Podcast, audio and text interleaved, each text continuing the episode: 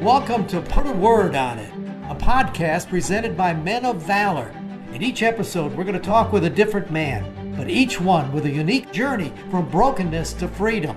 I'm your host, Rudy Kalis. I spent over 40 years as a TV sportscaster, then retired and joined the Men of Valor program as a volunteer. So join the conversation, reconciling men to God, their families, and society. Welcome to another edition of Put a Word on It, brought to you by Core Civic. Got an interesting man for you today. Not a kid, he's just barely been out of prison for some time that he spent there, but he's a man who has lived in the fast lane for most of his life, fast lane being a motorcycle. And God brought him to a screeching halt on that motorcycle. I want you to enjoy the time that we spend with Jackie Shores, a man who's been around the world and has come back to a God above. Jackie, where'd you grow up? Louisiana. Whereabouts? And uh, I was born in Lake Charles, and uh, I growed up mostly up north, but I worked all down south and everything. So you like you some crawfish? Oh you? yeah, yeah, I love crawfish, crawfish and shrimp and crab and all that good stuff. all that good stuff. So tell me about growing up. Did you have parents, brothers, sisters? Yes, sir. I had I had parents and uh, brothers and sisters. I had good parents. My daddy owned a sign company. And of course, I started painting signs when I was nine years old and uh, had a good mom, and she's a teacher. And a brother and sister, they were seven years younger than me, so really, I was, I was, you know, they stayed together, and I was.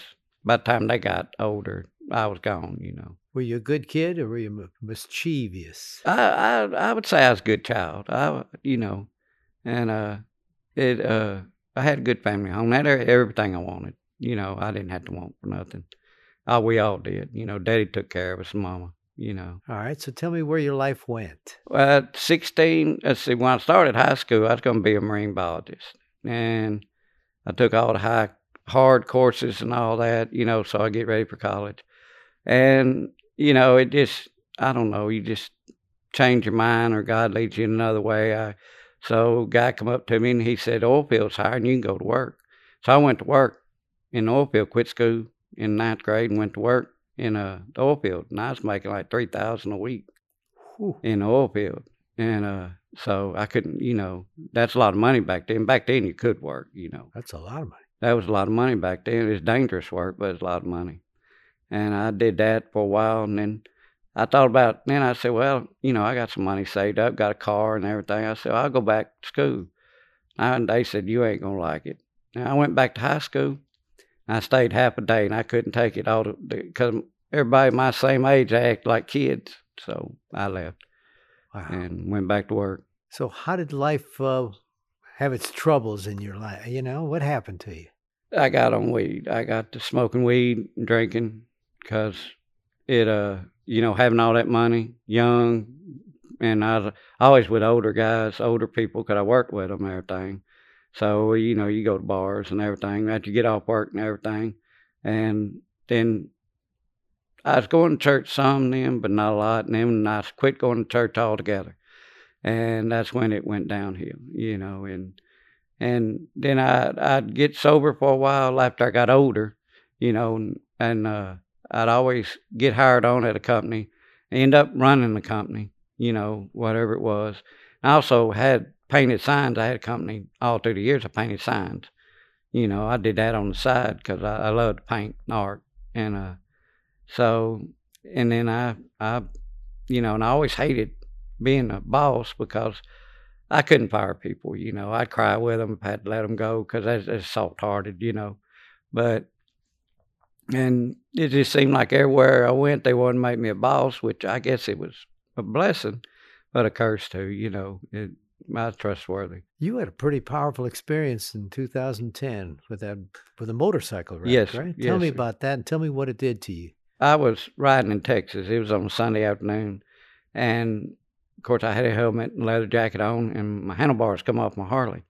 I had a '94 year Harley Sportster, and front tire turned, then it kicked me straight over the front, and the handlebars caught me, and I hit on the road right on my face, and I hit so hard it split the helmet down. The helmet went and uh, tore tore my knee off, and a uh, rock went all the way through my throat, tore my face all the way off, and crushed all my bones. My eyes hung out. That's why I can't see now because my eyes come out of the socket and weaken them.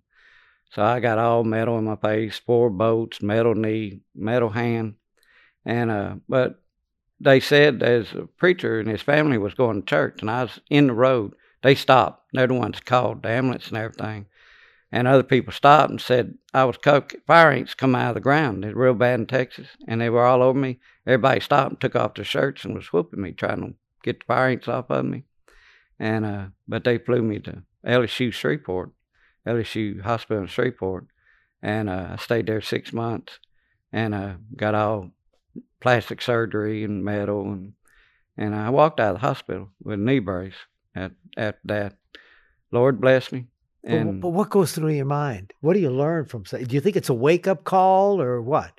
At the time, I did. I thought, you know, well, I got to change. You know, and uh, cause I'd been on a bike all my life. I was born on a motorcycle down in Louisiana. We rode in woods, and then I got thinking. I said, well, you know, I I got quit. Of course, I wasn't drunk or nothing, but it's just, you know, I was being careless because I didn't check check the screws and stuff. But you know, and then I rethought my life while I was in the hospital and stuff because I was in a coma for a month. But you healed up, and yes. then you wound up still.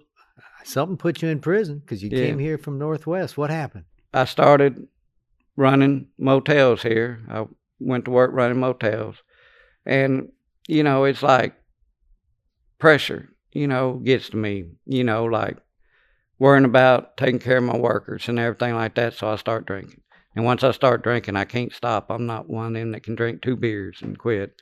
I don't stop. And then that leads to meth and everything else, you know.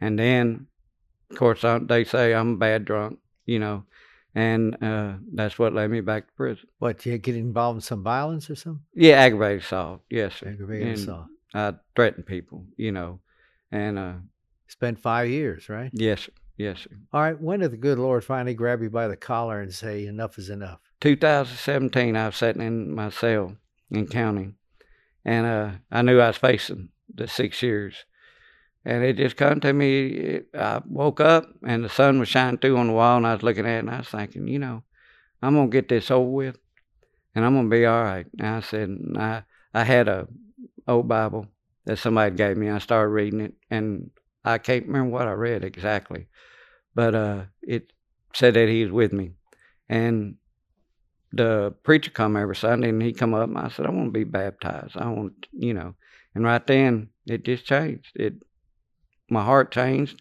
and I was all right finishing out my time, you know, doing my my time, and wherever they sent me, I was all right, and I like I'm all right now. I know the good Lord's to take care of me. Were you surprised it stuck?